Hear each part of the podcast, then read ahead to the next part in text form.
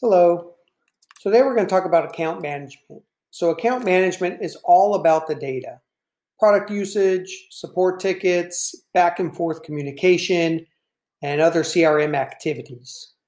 So we actually break down your team's accounts and allow you to bubble up insights and alert you on which accounts need specific actions to be taken. So management has full access to use the data to build out custom dashboards that are being designed with the analyzed data that we provide.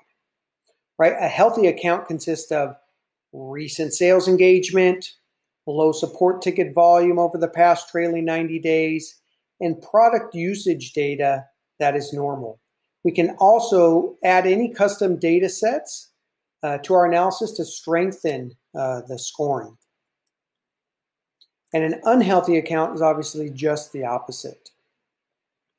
You've got all these things that aren't happening that normally should be. And relationship building is key to success. So we actually track and manage all of the communications in an account, and we automatically add the people your reps are talking to into contact roles, into their opportunities, um, and also we add net new people to accounts that they're speaking to that maybe might be CC'd on an email, things like that.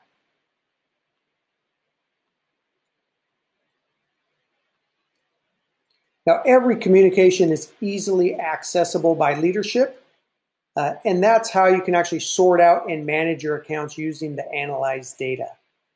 Uh, let me know if you'd like to learn more, and thanks for watching. Appreciate it.